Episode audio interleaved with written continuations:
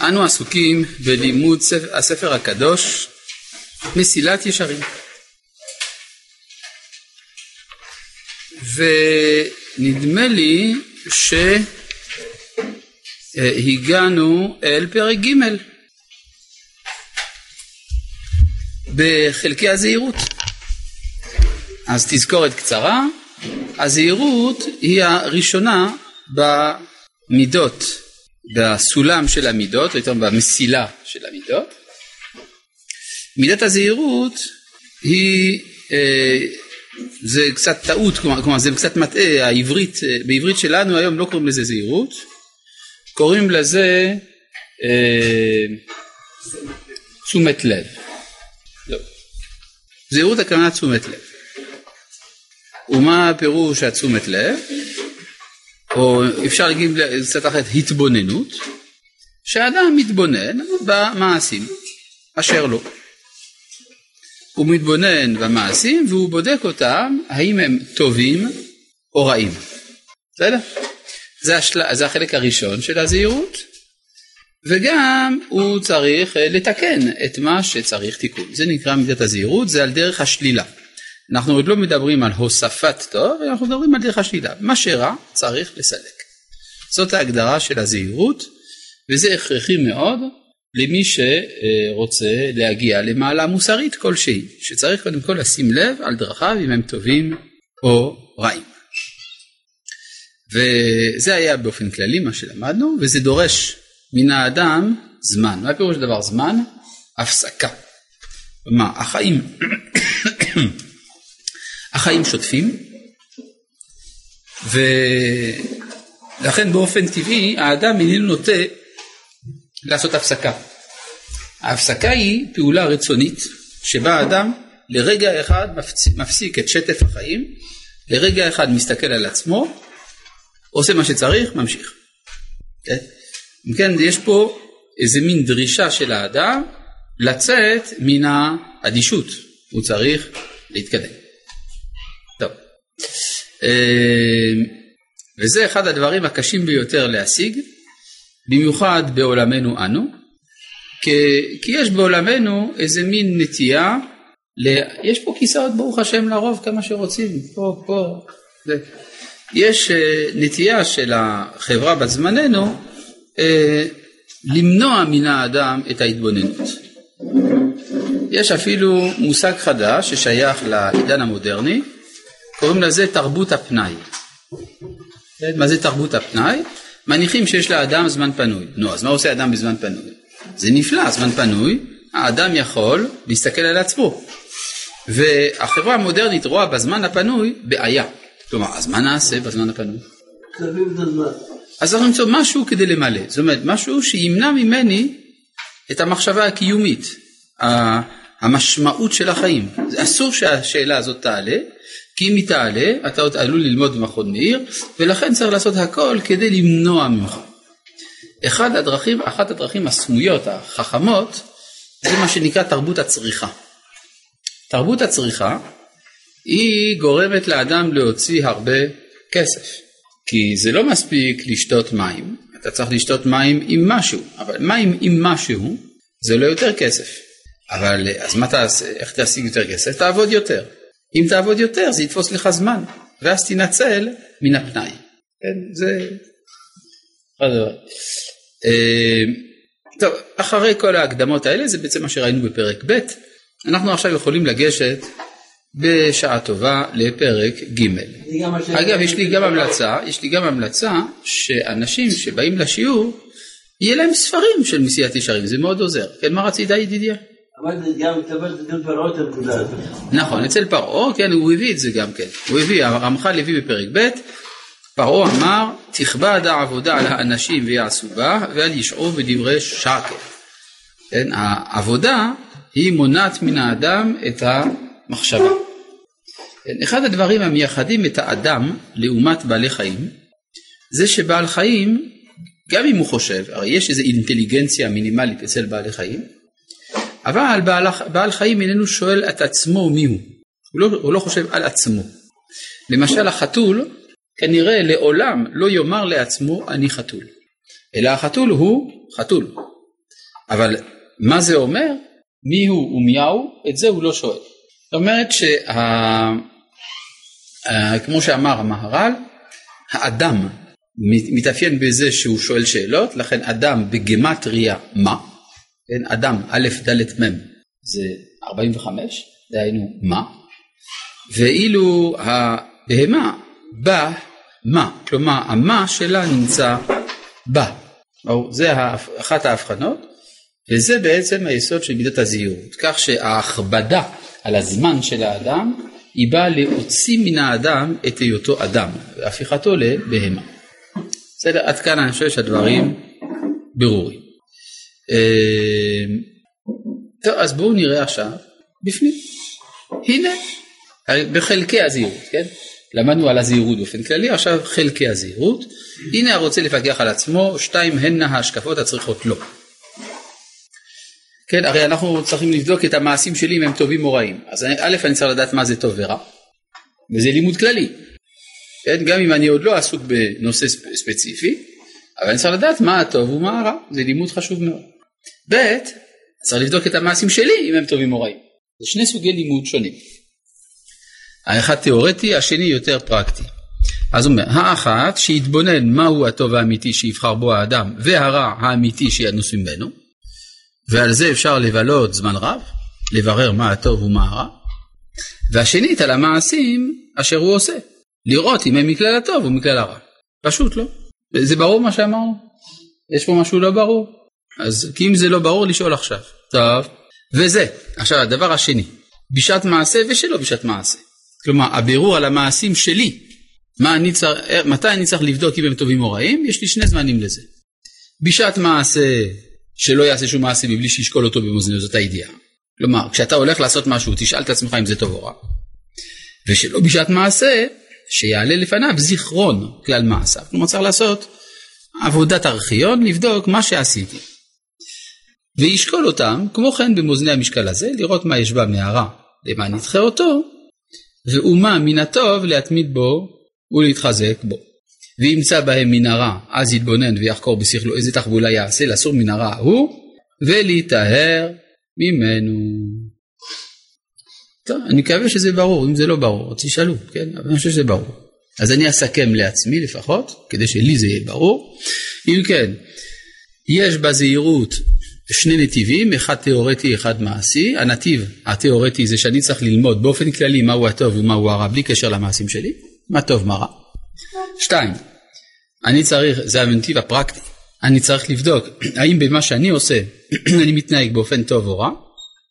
ההתבוננות הזאת במעשים היא בשני זמנים, בשעת המעשה צריך לבדוק אם זה טוב או רע, ושלא בשעת מעשה לעשות חשבון נפש. יש זמנים לחשבון הנפש שבהם אני בודק האם המעשים שלי היו טובים או רעים, היו טובים או רעים, וכאשר אני מבחין שיש משהו רע, אני צריך לפעול פעולה כיצד להרחיק את הרע. כן, בבקשה.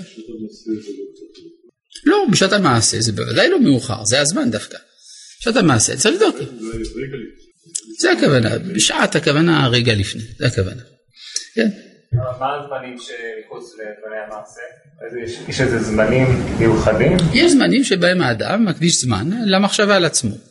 כן, הטוב ביותר זה בסופים. סוף יום, סוף שבוע, סוף חודש, סוף שנה. כלומר בסוף היום לפני השינה, בסוף השבוע לפני כניסת השבת, בסוף החודש יום כיפור קטן, סוף השנה חודש אלול. כן, זה הזמנים, כן, יומי, שבועי, חודשי, שנתי, שבהם האדם עושה חשבון נפש כאלה. בסדר? על מעשיו אם הם טובים או רעים. למה דווקא בסופים? כי בזמן ההתחלות או האמצעים האדם עסוק בפעילות. אז קשה מאוד בבת, בבת אחת להיות עם, עם מתח החיים שמאפשר לך לפעול יחד עם מה שדורש ממך התבוננות. לכן בסופים זה יותר קל. בסדר? זה גם לא טוב שאדם יתהלך כל היום כולו מתוך מחשבה של חשבון הנפש, זה לא בריא. כי אדם צריך גם לפעול בעולם. אבל צריך שיהיו זמנים לחשבון הנפש. איך אדם יכול לבקר את עצמו? הלא הביקורת צריכה להיות מבחוץ. זו שאלה מאוד יפה. אנחנו רואים פה הנחת יסוד הפוכה משלך.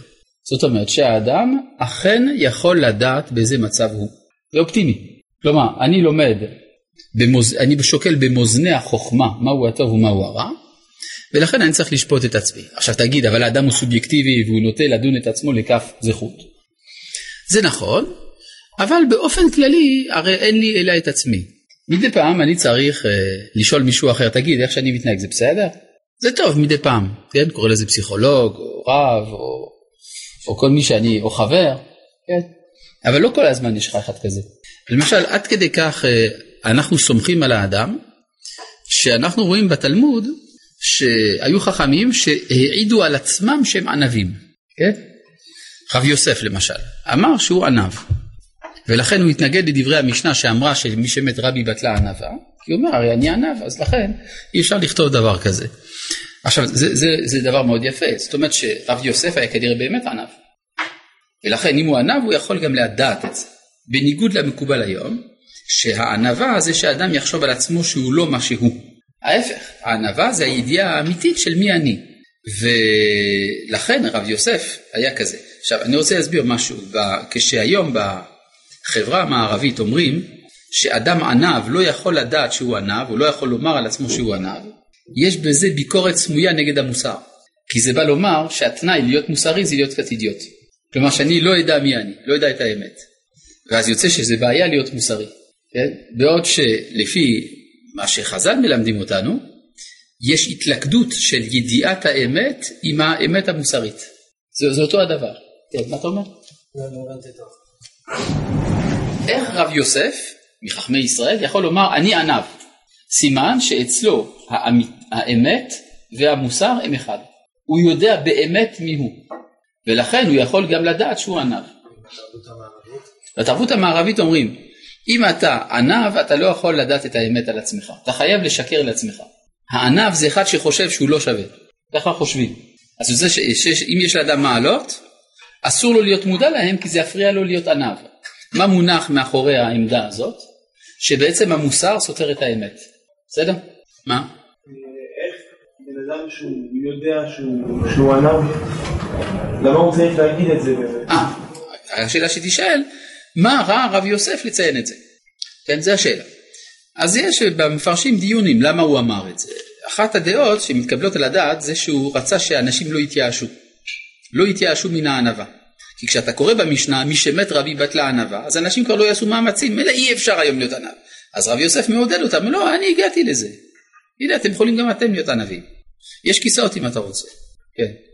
אה, אתה לא חייב. כן מה אתה אומר? אז יכול להיות בעיניו שהוא רשע לענב? אדם רשע, האם הוא יכול להיות ענב? זו שאלה גדולה. אם אדם מודע לזה שהוא רשע, אז יכול להיות באמת שבתחום הזה הוא ענב, יכול להיות, נכון, רק הוא רשע בדברים אחרים, יכול להיות. עכשיו, אם כי באמת הענווה באמיתית, לפי מה שעולה מהמסיעת ישרים, היא בלתי אפשרית לאדם רשע. אה? מה? אנחנו נגיע לזה, יש פרק על הענווה, בביאור מידת הענווה, נדבר על זה. מודעות כן זה עוד לא ענווה. יש אה, אבל לא צריך להבין כי יש ענווה כלפי מישהו. צריך, צריך פעם להרחיב על זה אני לא רוצה כעת להרחיב כי נושא הענווה הוא נושא מאוד מאוד רחב יש לו עומקים. אבל אה, פה בואו נראה מה שאומר השואל. התרבות והכלכלה המערבית מביאות לשיפור עצום ברמת החיים ובתוחלת החיים וברפואה מדהימה מכאן שלא כל הסתפקות במועט היא לתועלת. התרבות והכלכלה המערבית לא הם אלה שמביאות שיפור, אלא הטכנולוגיה, המדע. והטכנולוגיה והמדע זה לאו דווקא ערכים מערביים, אבל נגיד. אז מה, זה נכון, זה טוב, חיים יותר טוב. השאלה היא כזאת, אדם שיש לו חיים טובים, ארוכים והרבה כסף, אבל הוא לא מרוצה. האם חייו טובים? התשובה היא לא. לכן ההסתפקות במועט היא גם כן דבר חשוב. כן, איזה הוא השיר השמח בחלקו. טוב, הבה נמשיך.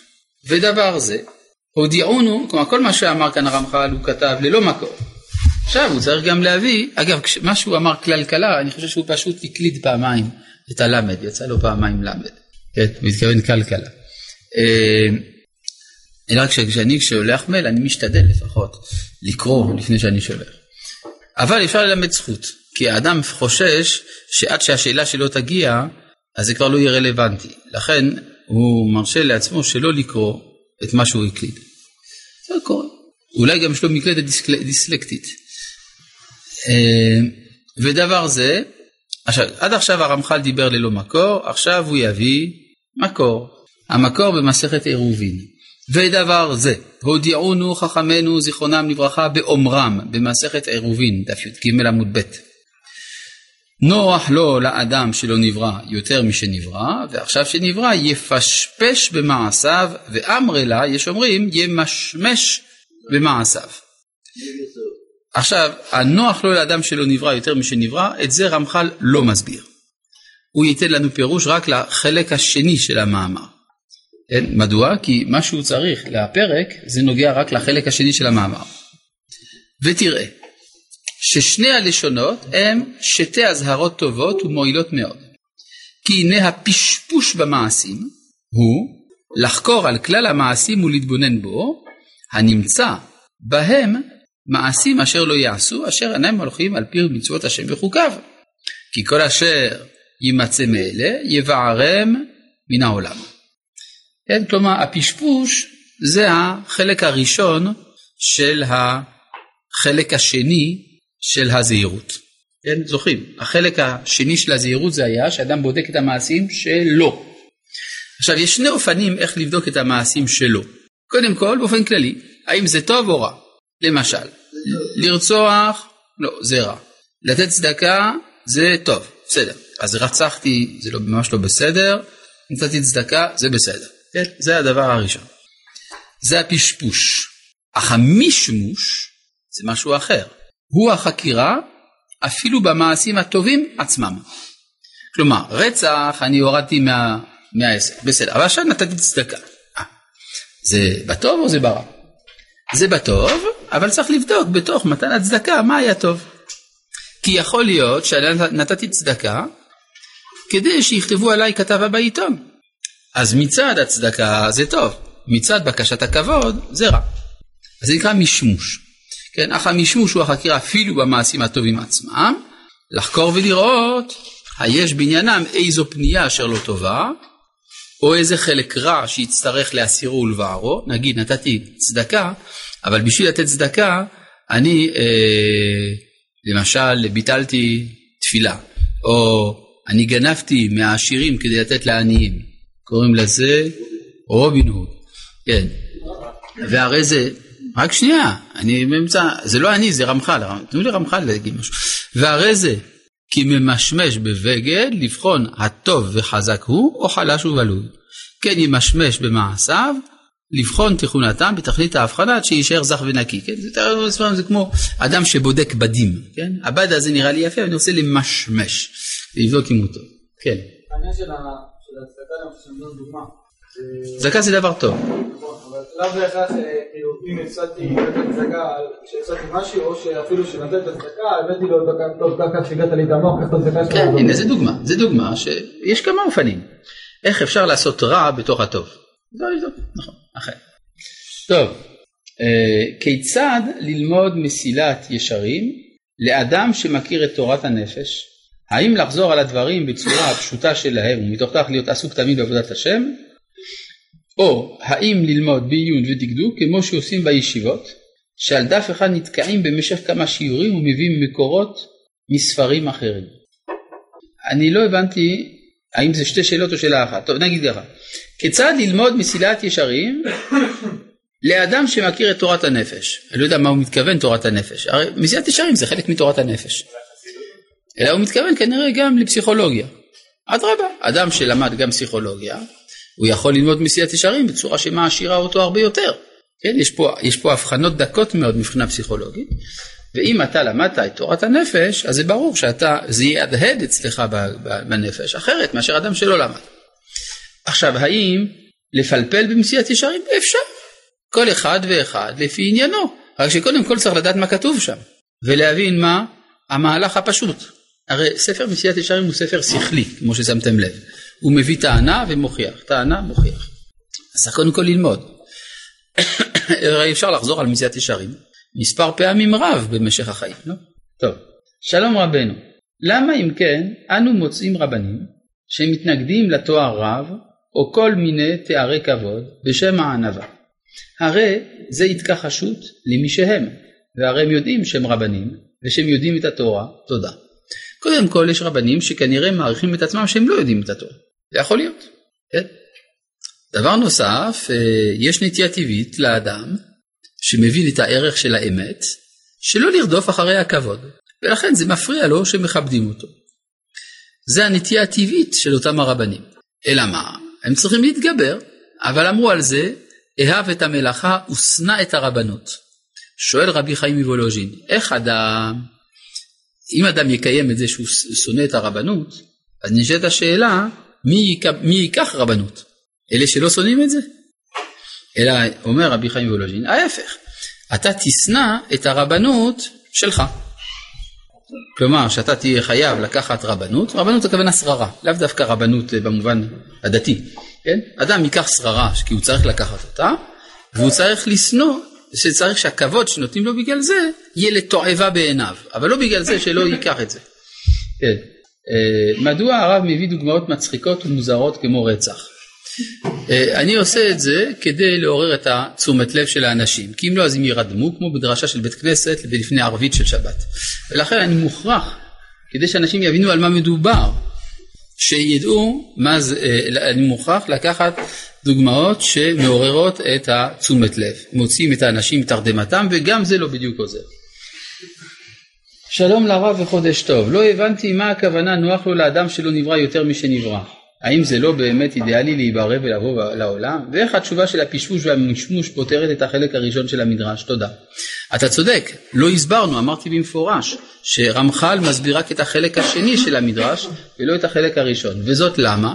בגלל שלצורך הבנת חלקי הזהירות הוא לא זקוק לחלק הראשון. אבל אני מוכן לנדב בכל זאת פירוש לחלק הראשון, למרות שזה מוציא אותנו מכוונת הספר. ולא במקרה רמח"ל לא דיבר על זה. הרי שם מדובר על ויכוח בין בית הלל לבין בית שמאי, שנתיים וחצי נחלקו, צריך לברר למה שנתיים וחצי, המהר"ל דן בזה בהרחבה, מדוע נחלקו שנתיים וחצי, אבל מה היה הוויכוח? האם נוח לו לאדם שנברא מי שלא נברא. כן? האם נוח לו לאדם שנברא מי שלא נברא, ובסוף יצאה בת קול, ונמנו וגמרו והגיעו למסקנה, נוח לו לאדם שלא נברא. מה פירוש הדבר נוח לו? אז יש אה, מקום לומר, טוב לו לאדם שלא נברא, אבל זה ודאי לא נכון. כי להגיד שטוב לו לאדם שלא נברא, הרי זה סותר את הנאמר במפורש בתורה, וירא אלוהים את כל אשר עשה, והנה טוב מאוד, אם כן זה טוב שאדם נברא. כן, וירא אלוהים את האור, כי טוב. כל מה שהקדוש ברוך הוא עושה, זה טוב. אז אם כן, אי אפשר להגיד שנוח, שזה טוב לו לאדם לא להיברא, חס וחלילה, חס ושלום. או כמו שאתה בהחלט, איך קראת לזה? זה אידיאלי להיברא ולבוא לעולם. אבל, זה לא נוח. זה ממש לא נוח. הרבה יותר נוח לא לבוא. כן?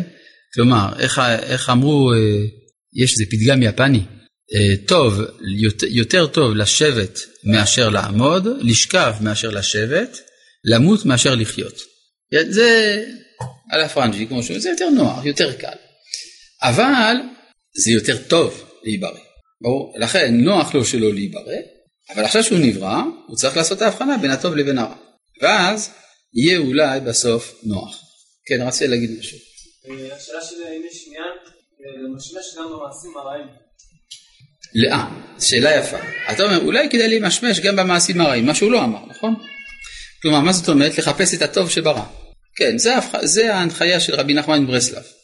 שבתוך הרע שאני עשיתי, לא יכול להיות שלא הייתה איזושהי נקודה טובה, שגם אותה צריך להעלות. כי הרי מה שמושך אותי אל הרע, זה הטוב שגנוז ברע. אז אם אני אצליח לבודד אותו, אז הרע שברא ייפול מעצמו ולא יישאר אלא הנקודה האידיאלית ואז היא תצטרף אל הטוב. יש בזה אמת, אם כי הוא לא כתב את זה. כן, בבקשה. הרמח"ל פה מדבר, אה, מתחיל עם הזהירות, כמו במשנה של פנחס יאיר, אבל הוא מתחיל לדבר לפני זה, הוא מדבר על הרע והטוב. כלומר, יש משהו יותר מוקדם מהזהירות, לדעת מה זה רע ומה זה טוב. אתה אומר ככה, אני חוזר על שאלתך. אתה אומר שהרמח"ל מתחיל מה... אה, מזהירות שהמידה הראשונה מוזכרת בברייתא של רבי פנחס בן יאיר, התכוונת, של רבי פנחס בן יאיר, אבל, ואז, וצריך לברר מה טוב ומה רע במעשים שלי. אבל אתה אומר לכאורה, יש משהו שקודם לזה, וזה לברר בכלל מה טוב ומה רע, נכון? עד כאן שאלתך. כן, תסתכל בבקשה בתחילת פרק ג'. הנה הרוצה לפקח על עצמו, שתי, שתיים המה ההשקפות הצריכות לו. האחת, שיתבונן מהו הטוב האמיתי שיבחר בו האדם והרע האמיתי שידוס ממנו. והשנית, על המעשים אשר הוא עושה, לראות אם בכלל הטוב ומכלל הרע. כך שהחלק הראשון שאתה תובע, שהוא שהאדם ידע מה הטוב ומהו הרע, רמח"ל כלל אותו במידת הזהירות. איך הוא יודע את זה? אבל זו השאלה, איך הוא יודע מה הרע ומה הטוב? איך אני אדע מה הרע ומה הטוב? הוא לא כתב. בסדר, אז השאלה איך, איך עושים את זה. אז בשביל זה אם תסתכל בפרק ד' יש כותרת, בדרך קניית הזהירות. כן, איך האדם ידע מה הטוב ומה הרע. אז בשביל זה יש לו פרק ד'. בסדר? אז נגיע לפרק ד', נעסוק בשאלה הזאת, איך יודעים מה הטוב ומה הרע. בסדר. לפני ששיעור האחרון דיברנו על אה, מסכת ראש השנה, הזכרת איזה משהו שהנשמה שואלים אותה אם בעצם להגיע לעולם הזה, אם להיות זה היה נכון. נכון. אז מה, השאלה שלך? אז אם שואלים, אותו אז איך, זה מתחבר אם אה, נוח לו נברא? אה. שאלו אותך. אני רוצה לחזור על שאלתך. אתה אומר שבאחד השיעורים הקודמים אני הבאתי מקור ממסכת ראש השנה שממנו משתמע שהאדם בוחר להיברא. כלומר לא היינו נבראים אלמלא רצינו. כן מפורש כל מעשה בראשית לדעתן נבראו. אומר רש"י, מה זה לדעתן נבראו? שאלם אם רוצים להיברא ואמרו הן. יוצא לפי זה שאני הגעתי לכאן כי אני רציתי להגיע לכאן. כן? ואז אם כן זה סותר את הגמרא בעירובין שאומרת נוח לו לאדם שלא נברא. אני הרי רציתי, אז איך אתה אומר נוח לי שלא? עד כאן שאלתך, נכון? זה השאלה? יפה, הבנתם את השאלה שלי? מה אתה רוצה? אה, בורחים דברים שהם באמת לא נוחים. אה, אתה רוצה לתת תשובה? כן. אבל הוא לא רוצה שאתה תענה לו, הוא רוצה שאני אענה לו. אתה מבין? לא, זה בעיה. כלומר, אה, אני לא אכפת לי שתיתן לו תשובה, אבל הוא, משלם פה שכר לימוד וזה, הוא רוצה לשמוע מה שאני אומר. כן, אם זה צריך להצדיק את המשכורת שלי. עכשיו, התשובה היא שאומנם רציתי, אבל בזמן שזה קורה זה לא נוח. משל למה הדבר דומה? לאדם שמאוד רוצה להתגייס לצנחנים. הוא עושה מאמצים אדירים כדי להתקבל, מרמה אצל הרופא וכל מיני דברים כאלה. מפעיל פרוטקציות, בסוף מגיע. מגיע הזמן לקפוץ, הוא מפחד, דוחפים אותו, נכון? למה? כי יש נטייה טבעית של רתיעה מקפיצה לחלל. אז אותו הדבר, אני רציתי להגיע לכאן, אבל בשעה שאני מגיע, יש לי רגליים קרות, לנשמה שלי. בסדר? מובן? אפשר להגיד הרב שלא מדובר על כל אדם בעצם? מדובר על כל אדם. כל אדם? כל אדם. כל אדם רצה להגיע לכאן, וכל אדם נוח לו שלא נברא. ואם אתה הולך בדרך המצוות אז אולי כן צריך להיות נוח. לא, אתה אומר דרך המצוות זה כדי להפוך את זה לנוח. זה מה שהוא אמר, יפשפש ויתמשמש. כן. אה, בנוגע לשאלה איך ללמוד מסילת ישרים ממקודם. כוונתי הייתה, הייתה כך, האם רמח"ל כתב ספר כדי שנבין ולכן נלמד אותו כמו שכתוב, או האם נפלפל מתוך גישה שרמח"ל כביכול מחסיר, מחביא ומסתיר בתוך הספר. טוב, רמח"ל, הוא התכוון שכשאנחנו קוראים אותו אנחנו נבין. רק הוא בעצמו העיר על כך שכדי להבין באמת צריך לחזור מספר פעמים. מדוע? בגלל שהרעיונות שכתובים בספר מסילת ישרים הם לכאורה פשוטים ולכן אין האדם שם לב למה שהוא קורא. לכן צריך לחזור מספר פעמים. מה זה לחזור מספר פעמים? זה לא טכני, אלא להעמיק. אז הוא התכוון גם שתבין וגם שתחזור. זה עונה על השאלה שהייתה ממקודם. אה, עצם המחשבה, שמת? בפעם כן. אה, דבר שבהתחלה חושבים שמבינים, אחר כך מבינים באמת. למשל, אהבת השם. מה זה לאהוב את השם? אז כיוון שכל אדם יודע מה זה אהבה, באופן ראשוני לפחות, אפילו תינוק יש לו אהבה. אז הציור שיש לי של אהבת השם זה סוג של התרגשות הדומה לזה, בסדר? אחר כך כשאני מבין שהאהבה היא נוגעת לחלק היותר אצילי שלי, שזה החלק השכלי, ושאת השם אי אפשר להשיג בשכל, אז מתחילה להישאל אצלי שאלה, אז איך אפשר לאהוב את השם באמת? בסדר? ואז אני צריך להעמיק בזה, דרך תארי השלילה, במורה נבוכים, דוגמה, כן? עצם המחשבה שיש לפשפש בחטא מפחידה, כי ההתעסקות בחטא מקרבת אותי לחטא, ולכן הרגשות וכו' שהביאו לחטא זה ממש סכנה. נכון, זה כנראה תגובה לשאלה שלך, מה שנאמר כאן. זה אה, רמח"ל באמת בשלב הראשון איננו מדבר על התבוננות בתוך החטא. מפחיד, כי הרי אז אני נזכר, אני מעורר את הכוחות הנפשיים שהביאו אותי אל החטא. זה החשש. לכן באמת גם רבי נחמן ברסלב בעצמו אומר שהתהליך הראשון של התשובה זה העתיד ולא העבר. שאדם מסתכל קודם כל קדימה. אחרי שאדם מתקדם כמה שנות אור, אז הוא יכול רטרואקטיבית להסתכל, ואז הכוחות האלה כבר אינם פועלים בו. כפי שכתב, אה, כמו שכתבו בשם הבעל שם טוב, שבהתקדמות במלחמת הטוב והרע, האדם עובר שלושה שלבים. הלא המה, הכנעה, הבדלה והמתקה. ראשי תיבות? אהה. נכון? הכנעה, הבדלה, המתקה. הכנעה הכוונה שיש לאדם יצר הרע. אז צריך קודם כל להגיד ליצר הרע לא. זה הכנעה. אבל זה לא קל בגלל שהיצר הרע אומר לו כן. והוא אומר לא. אחר כך יש הבדלה. הבדלה הכוונה שאדם מתרחק מן הרע, לא רוצה בכלל לראות אותו, הוא מתרחק גם מבחינת הכוחות הנפשיים שהביאו אותו לרע. ואחר כך השלב השלישי זה ההמתקה. שהאדם מעורר מחדש את אותם הכוחות ומשתמש בהם לטובה. ואז זה הזמן של אותה התבוננות. האם אין בפשפוש ובמשמוש מין כפייתיות שיכולה להזיק לנפש? אם על כל מעשה צריך לשקול ולחשוב, יש כאן עיבוד של זרימת החיים. איך שומרים על האיזון הנכון? זו שאלה יפה מאוד, הרי האדם כל הזמן מתעסק, אני טוב, אני לא טוב, אני רע, זה... ויש גם אפילו פלפולים שעושים. זה שיש לי נקיפות מצפון זה בעצמו עצת היצר הרע, כדי שאני אחשוב שאני צדיק. אז לא יהיה לי נקיפות מצפון. אה, וזה עצמו היצר הרע אומר לך שלא יהיה לך נקיפות מצפון, כדי שאתה בסוף כן תוכל להיות רע. אז לכן אני אראה לו, בקיצור, אפשר להיכנס ללופים כאלה שמביאים בסוף לשיגעון. אז בהחלט יש פה מה להיזהר. לכן צריך להבין שמה שמדובר עליו הוא דבר מבוסת, יש לו זמנים. יש לו זמנים למשל בסוף היום, בסוף השבוע, בסוף החודש ובסוף השנה, יש זמנים מיוחדים, בסופים במיוחד, שבסופים האדם הוא אחרי הזרימה של החיים כמו שאתה קורא לזה, ואז מתוך כך יש לו גם מבט רטרואקטיבי על עצמו וזה דווקא בריא. טוב. אה, אבל הרב אמר שישראל הם אידיאליסטים ולכן הם רצו לבוא אף על פי שזה לא נוח, משמע שרק ישראל ולא גויים. לא נכון. מה שאני אמרתי באותו שיעור במסכת ראש השנה זה שדווקא היהודים רצו לבוא להיות יהודים והגויים רצו לבוא לכאן להיות גויים. והסברתי שזה יותר נוח להיות גוי מאשר יהודי, אבל היהודים הם אידיאליסטים. אבל גם בתור גוי כנראה זה לא כל כך נוח להיות פה. אבל זה יותר נוח מאשר להיות יהודי. זהו, זה מה שאני אמרתי. טוב, הלאה. Uh, כלל הדבר, בואו נמשיך אם כן בדברי רמח"לן.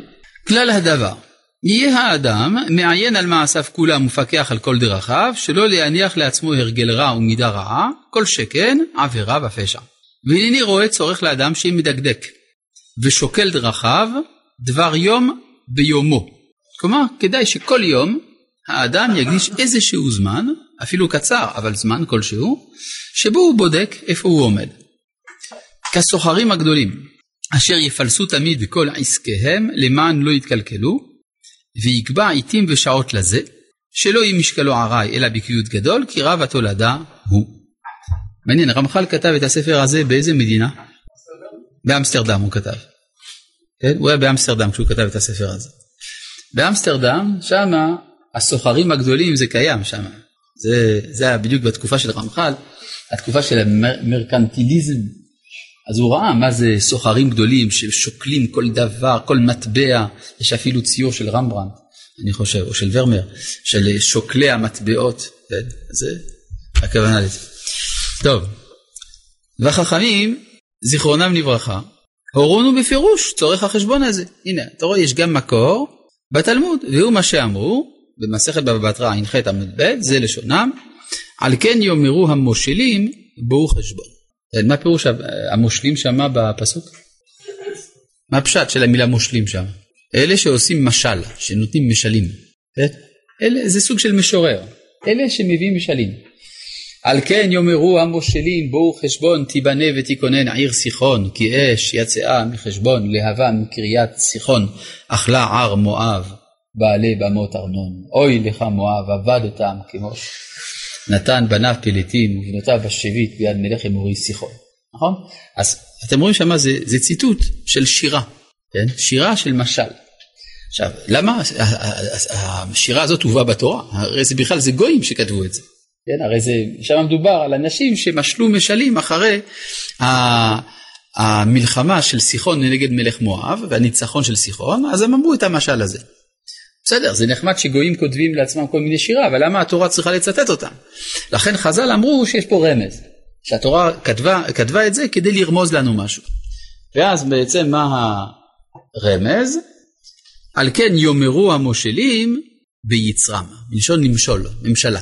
לא רק מלשון משל, אלא שיש לו שלטון על היצר. אז מה אמרו לנו אלה שמושלים ביצרם? בואו נחשב חשבונו של עולם. זה לעשות חשבון. מהו החשבון? בואו חשבון, כלומר כוונת בואו נעשה חשבון. הפסד מצווה כנגד שכרה. כלומר, מה אני מפסיד בזה שאני עושה מצווה? כנגד השכר שאני מרוויח מזה שאני עושה את המצווה. ושכר עבירה, הרווח שיש לי בעבירה, כנגד הפסדה. זאת אומרת, זה העצה שהם נותנים. אז אם כן, אם הם נתנו כזאת עצה, זה סימן שזה מה שצריך לעשות, נכון? המושלים ביצרם, הם אומרים, תעשה חשבון. על ידי חשבון אתה תוכל להתקדם. יש פה שאלה. הרב אמר שכמו שבאהבה לא ניתן לתפוס אותה, קח את השם והעלה את השאלה, אז איך אפשר לעבוד את השם? רציתי לשאול, איזה ספר מברר את הנושא של אהבת השם? יש uh, ספר נפלא, נקרא uh, uh, ראשית חוכמה, מאת רבי אליהו דיווידס, תלמידו של הרמק, רבינו משה קורדוברו. אז יש לו שם שער שלם, השער הראשון שנקרא שער אהבת השם. לא, זה לא הראשון, אבל לא משנה, יש שער האהבה, שם הוא מדבר על זה בהרחבה. כן. אה, הרבה מקורות הוא מביא שם גם מהזוהר וכולי, לא כל הדברים שנאמרים בספר הזה מתאימים לכל אדם, אבל הם נותנים איזשהו כיוון. כן. אה, אז אם כן החכמים הביאו לנו מקור לזה שצריך לעשות חשבונות. וזה. עכשיו קצת הוא מרחיב את הנקודה הזאת. כי העצה האמיתית הזאת לא יוכלו לתת אותה ולא לראות אמיתתה, אלא אותם שכבר יצאו מתחת יד יצרם ומשלו בו. כי מי שהוא עדיין חבוש במאסר יצרו, אין עיניו רואות האמת הזאת, ואינו יכול להכירה. כי היצר מסמא את עיניו ממש. והנה הוא כהולך בחושך, שיש לפניו מכשולות, ואין עיניו רואות אותם. בסדר? והנה, והוא מה שאמרו זכרונם לברכה, תשת חושך והיא לילה. מה זה החושך? זה העולם הזה שדומה ללילה. עכשיו מעניין, אה, יש הדימוי הזה של העולם הזה ללילה הוא דימוי עתיק, גם היוונים אמרו את זה, נכון? אפלטון מדמה את העולם למערה חשוכה. אבל המערה החשוכה לפי אפלטון היא מונעת מלראות את העולם האידיאלי, האידאי, כן נכון. מה שרמח"ל כאן מסביר שהעולם הוא חושך מבחינה מוסרית, שאדם איננו יכול לדעת מה הטוב ומה הרע. אתה, מסת... אתה מסתובב בעולם ואינך יכול לדעת מהו הטוב ומהו הרע. או על כל פנים יש דברים שמטעים אותך בהגדרת הטוב והרע. כן? למשל, אה, אה, רב אחד אמר שבספרות הצרפתית כותבים הרבה על אהבה.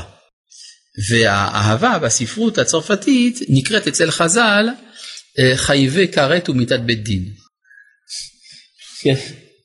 כלומר שאלה, איפה הטוב ואיפה הרע כאן? לא תמיד זה עובד. טוב. כן. העצה הזאת שהיא לא יכולה, לא מי שנותן את העצה של החשבון אלא למי שכבר כן. כלומר למה, למה היינו צריכים דווקא ללכת למושלים, דהיינו למושלים ביצרם כדי לדעת את העצה של ההתבוננות? לא, הספר כותב, הספר הנכונן ברק בפרקי הזהירות, הוא כותב לאלה שמתחילת הדרך, ובה הוא כותב שאת העצה הזאת היא רק מי שיתגבר על העצה. לכן הוא אומר, לא, אנחנו, אנחנו בתחילת הדרך, ומקבלים עצה. ממי אנחנו מקבלים עצה? מאלה שבסוף הדרך. אה, אנחנו עדיין לא יכולים לעשות אנחנו עוד לא המושלים. לא. לא, אנחנו יכולים להשתמש בעצה הזאת. אנחנו לא יכולים לתת את העצה הזאת, זה משהו אחר. כלומר, איך אתה יודע שחשבון הנפש זאת העצה הנכונה? כי יש אנשים שהשתמשו בזה והם הגיעו להישגים. לכן אתה צריך להסתמך על אלה שכבר הגיעו להישגים כדי לדעת שזה הדבר הטוב. זה כמו שאדם נגיד הוא חולה, הוא עוד לא למד רפואה אבל הוא חולה, אז הוא צריך תרופות, אז הוא סומך על הרופאים. כשהוא ילמד בעצמו רפואה, אז הוא לא יצטרך לסמוך על הרופאים, הוא בעצמו הרופא. אבל כיוון שהוא עוד לא הגיע, אז בינתיים הוא סומך על הרופאים. אז גם בתחום הנפש יש המושלים ביצרם, הם יודעים שהעצה הראשית כדי להגיע למשהו בכלל זה ההתבוננות. זה מה שהוא אומר, זה פשוט. לכן, הוא אומר כי העולם הזה דומה לחושך. מה, מה החושך? והבן כמה נפלא המאמר האמיתי הזה למי שמעמיק להבין בו. כי הנה חושך הלילה, שני מיני טעויות אפשר לו שיגרום לעין האדם. או יכסה את העין עד שלא יראה מה שלפניו כלל, כלומר יש חושך מוחלט, או שיטעה אותו עד שיראה לו עמוד כאילו הוא אדם ואדם כאילו הוא עמוד. זה סוג של טעות אחר. כך, כן, חומריות וגשמיות העולם הזה הניעו חושך הלילה לעין השכל וגורם לו שתי טעויות. האחד, אינו מניח לו שיראה המכשולות שבדרכי העולם, ונמצאים הפתאים הולכים לבטח ונופלים ועובדים מבלי שהגיעם פחד תחילה, והוא מה שאמר הכתוב, דרך רשעים כאפלה לא ידעו במה ייכשלו, ואומר ערום ראה רעה ונסתר ופתאים עברו ונענשו, ואומר וכסיל מתעבר ובוטח, כי ליבם בריא להם כאולם ונופלים טרם ידעו מהמכשול כלל, והטעות השני, והוא קשה מן הראשון, הוא שמטעה ראייתם עד שרואים הרע כאילו הוא ממש טוב, והטוב כאילו הוא רע. ומתוך כך מתחזקים ומחזיקים מעשיהם הרעים, כי אין די שחסרה מהם ראיית האמת לראות הרעה אשר נגד פניהם, אלא שנראה להם למצוא ראיות גדולות וניסיונות מוכיחים לסברותיהם הרעות ולדעותיהם הכוזבות. כלומר, יש רע, הייתי אומר, אה, ספונטני רגשי, ויש רע אידיאולוגי. הרע האידיאולוגי הוא יותר קשה, בגלל שהוא מחוזק על ידי השכל. שכל כביכול, כלומר, אבל אומרים, מה שאתה אומר רע זה הטוב, זה מה שצריך לעשות. כן? אז הרע הזה הוא רע הרבה יותר מסוכן. זה שני סוגי אפלה שיש בנפש האדם, ובמיוחד מצאנו את זה למשל בתחום האריות. כן, התורה קוראת למספר התנהגויות באריות בשם תועבה, נכון? תועבה, שואלת הגמרא למה נקרא תועבה? טועה אתה בא. כיוון שהאריות זה נוגע בעצמיות האדם, אז אם יש טעות שם, זה מהפך את סולם הערכים של האדם. ואז הוא יחשוב על הרע שהוא הטוב ועל הטוב שהוא הרע. כן. האם מתחילים את הסדרים בחושך או באור? האם אנחנו מתחילים את ראשית דרכנו בחושך או באור? אני אשאל אותך שאלה, איפה ראשית דרכנו? אה, כשאתה נולד זה כבר לא הראשית. אחרי שאתה, כשאתה נולד אתה כבר בשלב מאוד מתקדם, הנשמה שלך כבר חרגה מאשכול הנשמות המקורי, אתה כבר אחרי תשעה חודשי הריון כעובר, ואז אתה כבר מגיע לעולם הזה, זה שלב מתקדם, הלידה. מה? לא, אני אומר, כשאדם מגיע... השאלה מה זה מתחיל, מתי מתחיל? אתה מדבר בלידה.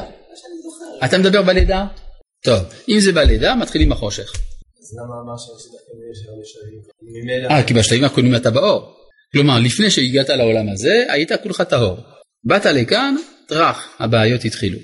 זה מה שכתוב, יצר לב האדם רע מנעוריו. מה זה נעוריו? אמרו חז"ל, משעה שננער ממעי אמו. כן? כלומר, עשו לך פלופ, הגעת לעולם הזה, כאן יצר הרע. אבל לפני כן, היית בסדר גמור. היית טהור, היית באור. למה מתחילים בחושך? לא יודע. ירדנו, זה חטא הדם הראשון קוראים לזה.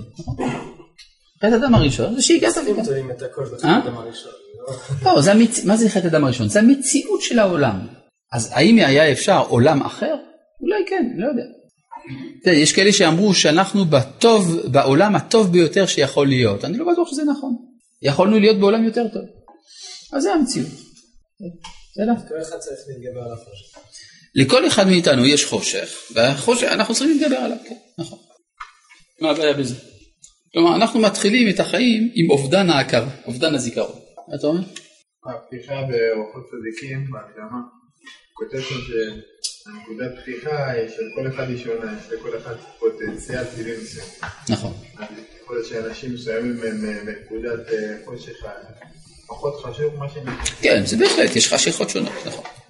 אדם שנולדה, שנולד בחברה קניבלית, אז יש לו נתוני פתיחה של חושך חבל על הזמן.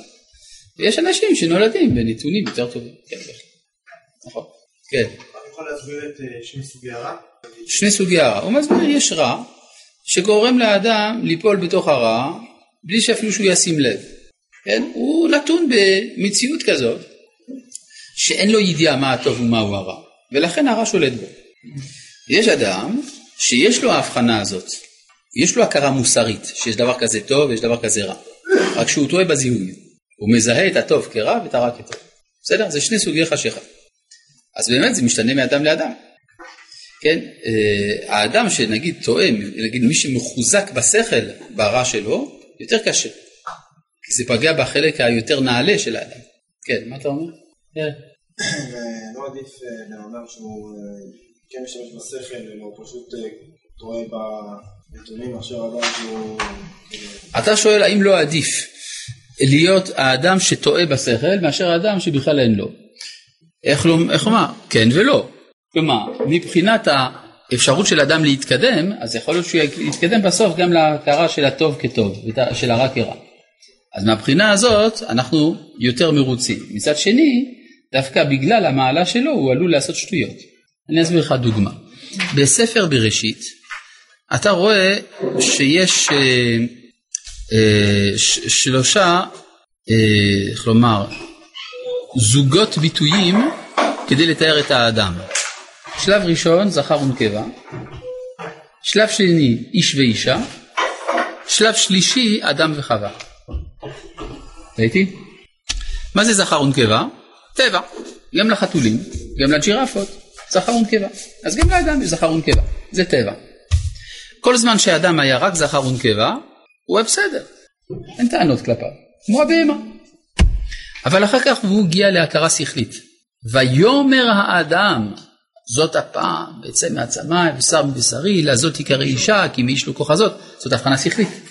זה כבר יותר נעלה, איש אישה זה כבר עם השכל. מה קורה מיד אחר כך? החטא, נכון?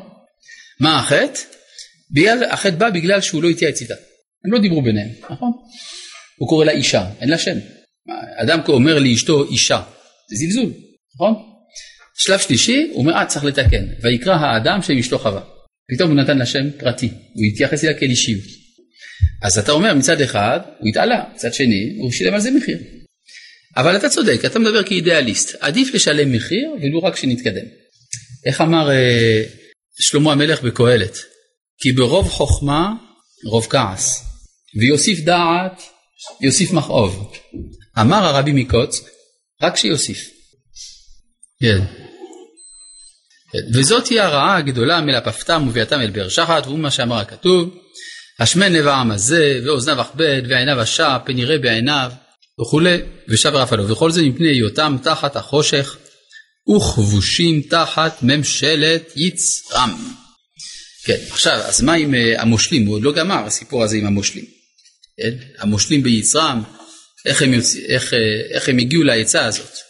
אז כאן הוא ירחיב קצת על ידי משל, שדורש ממני קצת יותר זמן ממה שיש אה, לפנינו עד סוף השיעור, אז בזה סיימנו להיום. שלום.